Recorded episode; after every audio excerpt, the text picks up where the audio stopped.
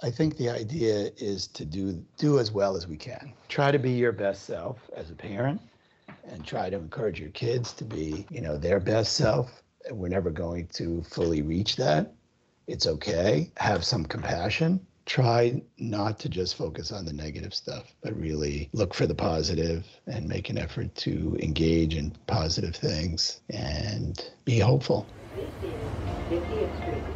You're listening to an American Red Cross in Greater New York podcast.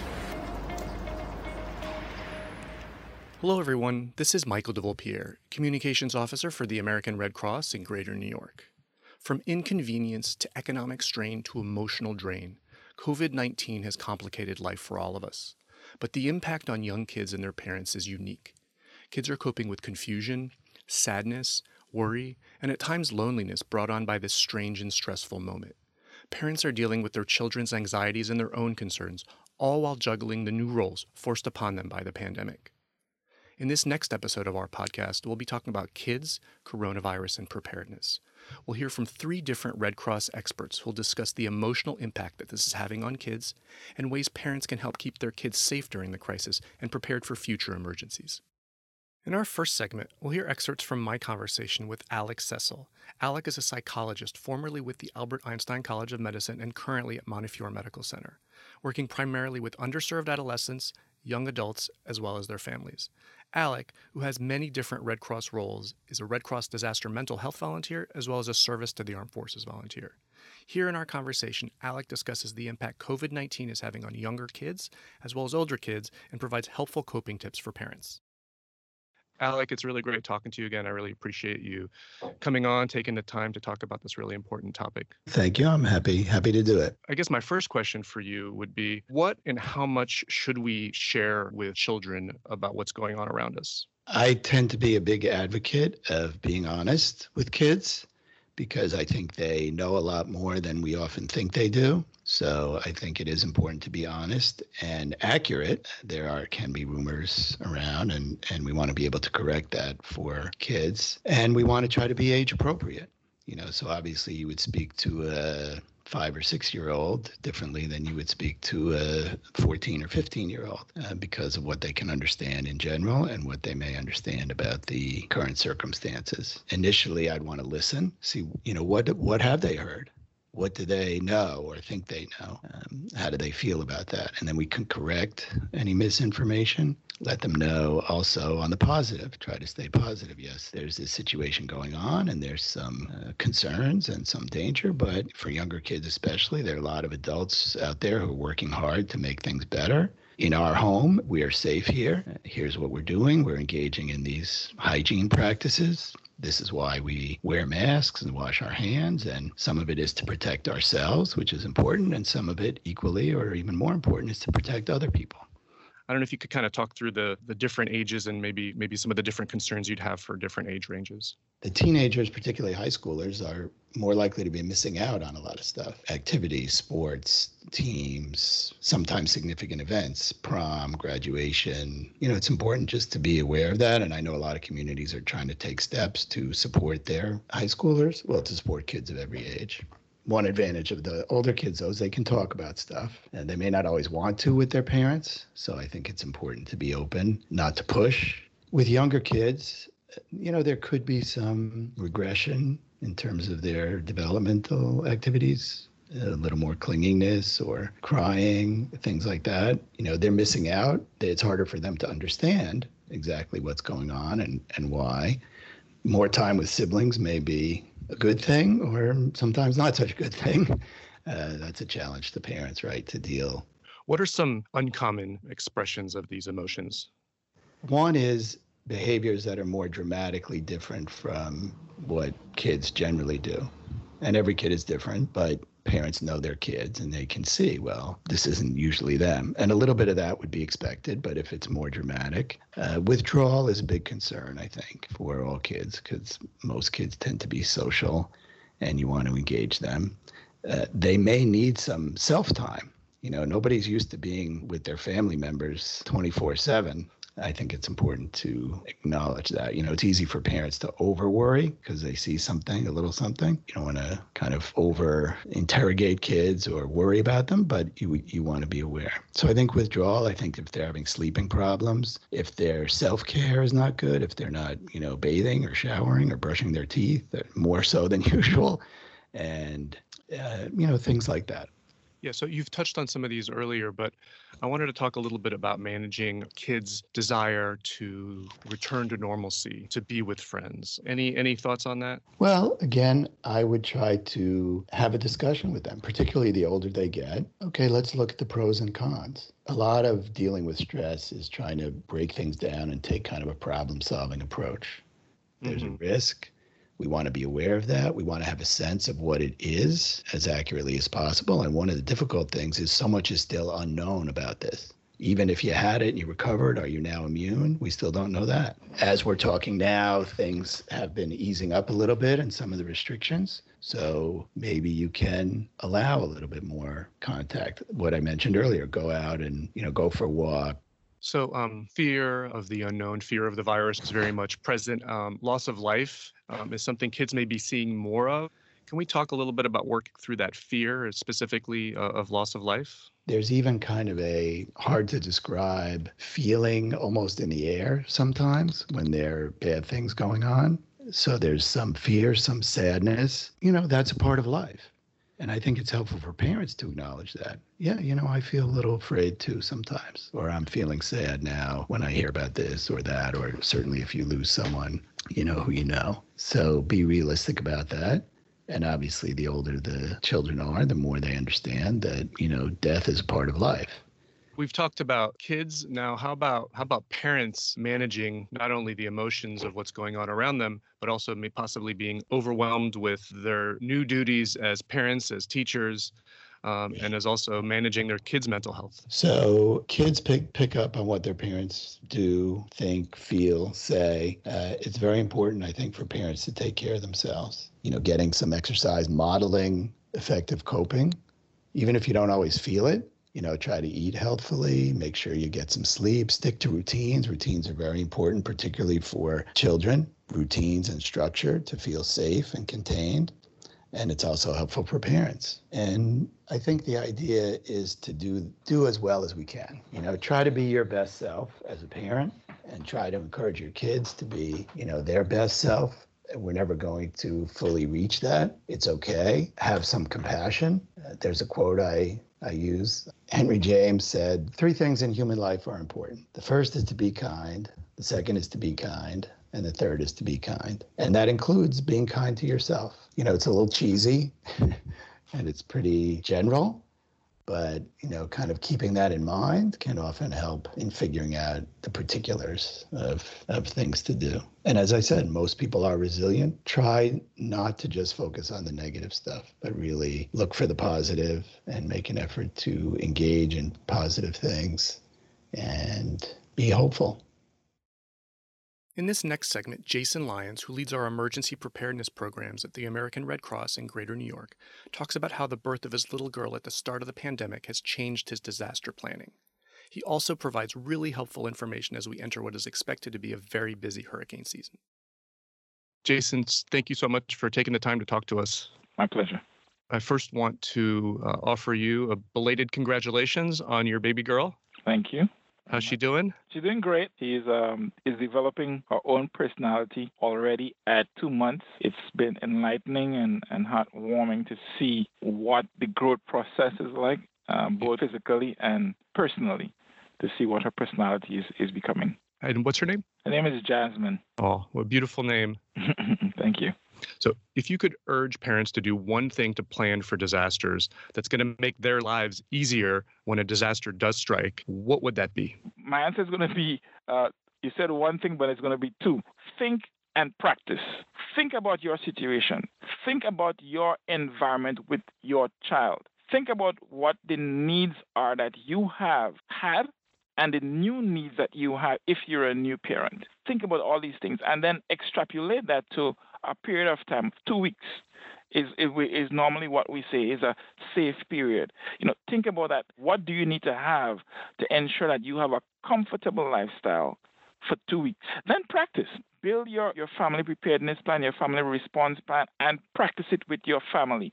Most importantly, with your children in your family. Even the babies, when they do something repeatedly, they get used to it. It's less of a surprise, it's less of a shock to them. They're not able to understand what's happening.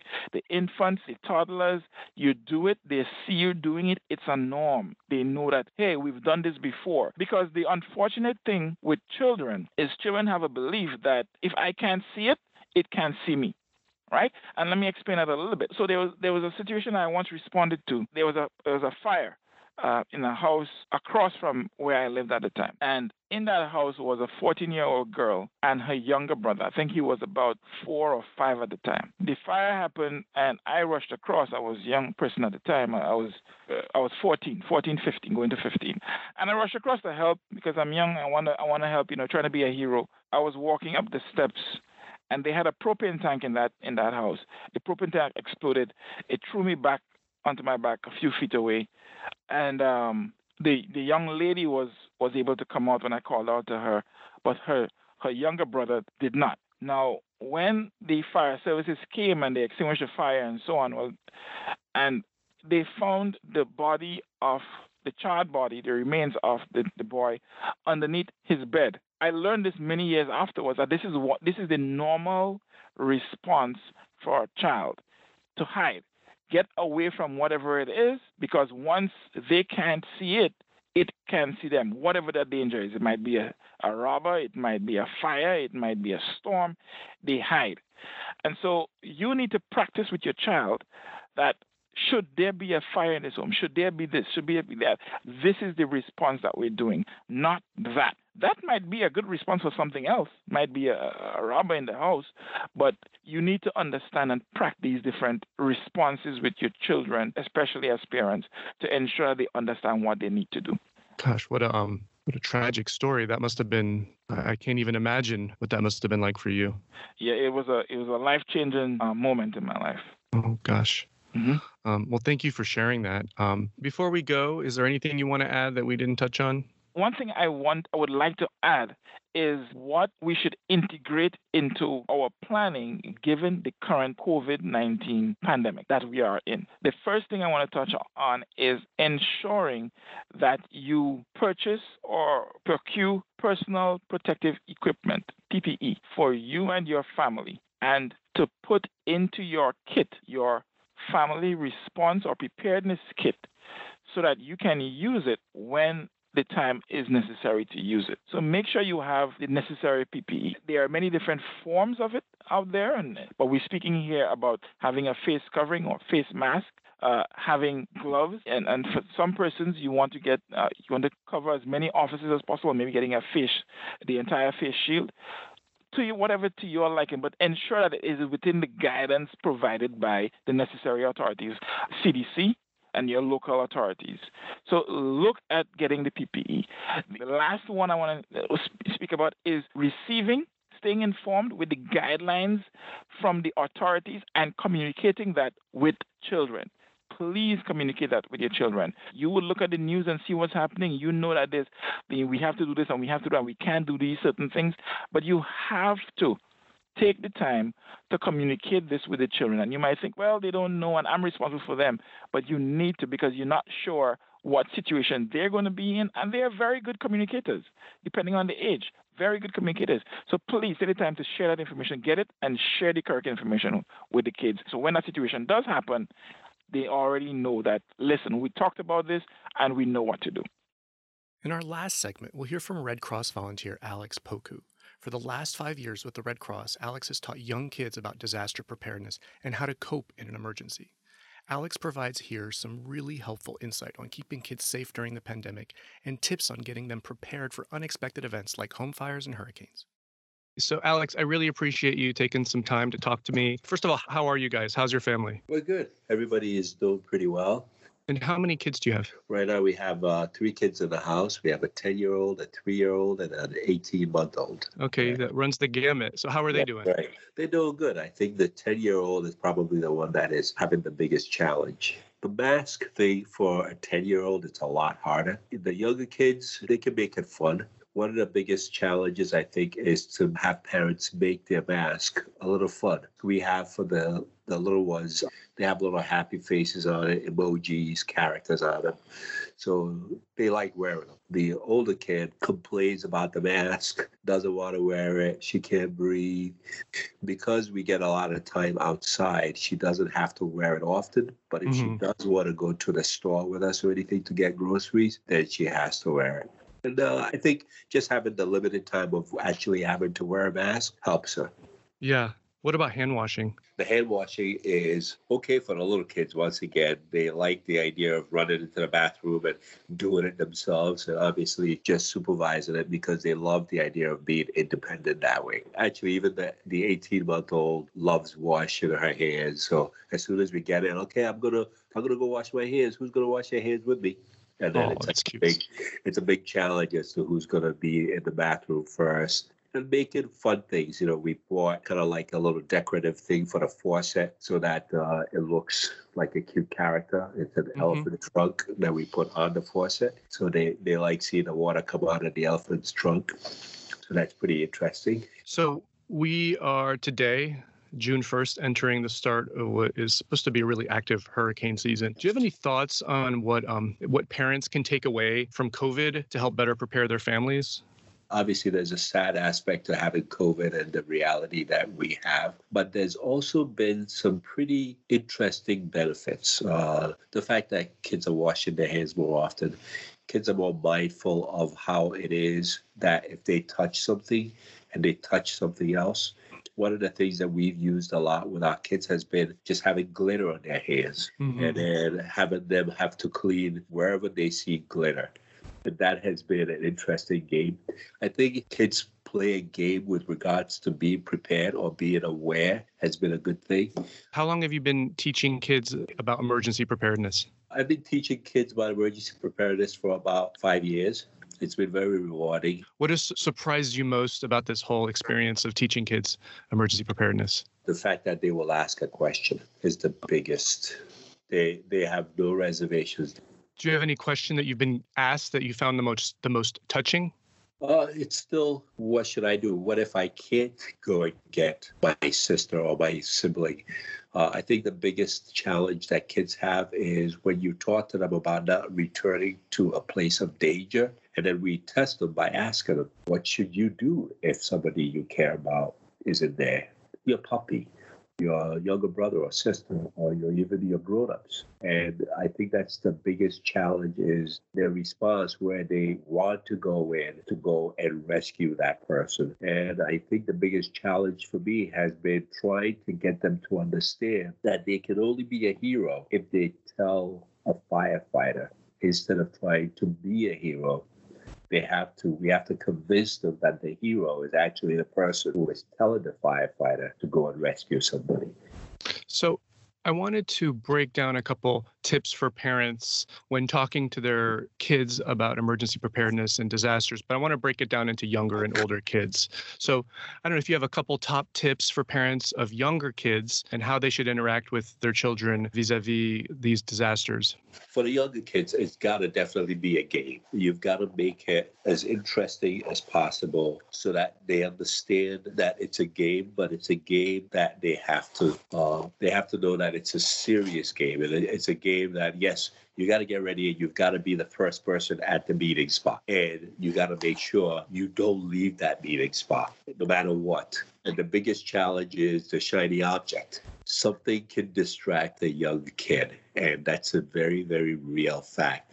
So it's very important for grown-ups to understand that once your child may be at the meeting spot or maybe trying to get to the meeting spot, if anything can be distracting to them, you have to try to see if you can work those things out first. On the way to their meeting spot, place their favorite object somewhere close by and see if they if their attention is directed to that. Oh, that's smart.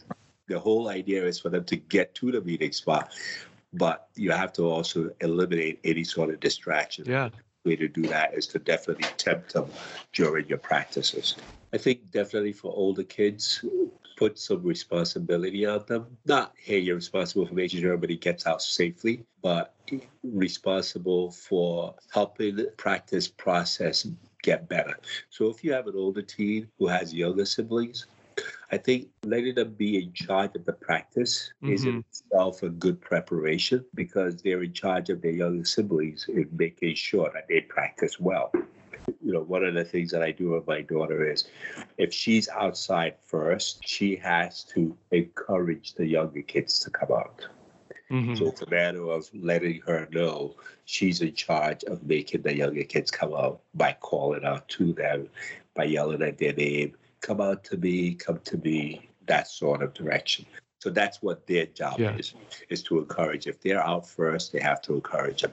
They will take the tests seriously or, you know, the practices seriously, but they will take being in charge seriously. A preteen is usually that sort of person. They mm-hmm. want that responsibility. So that's something you have to give them.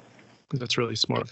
Alex, this has been some really great insights, some really good information. I really appreciate you taking the time to talk to me. I wish you well and I uh, hope you continue to stay safe. And I look forward to seeing you again soon. You bet. I appreciate it, Michael. Thank you. Thank you to Alec, Alex, and Jason for taking the time to talk to me. And thank you all for listening. For more information on coping with the emotional impact of coronavirus and preparing kids for the unexpected, visit redcross.org. Be safe, everyone, and let's continue looking out for one another. This episode was produced by Will Wu.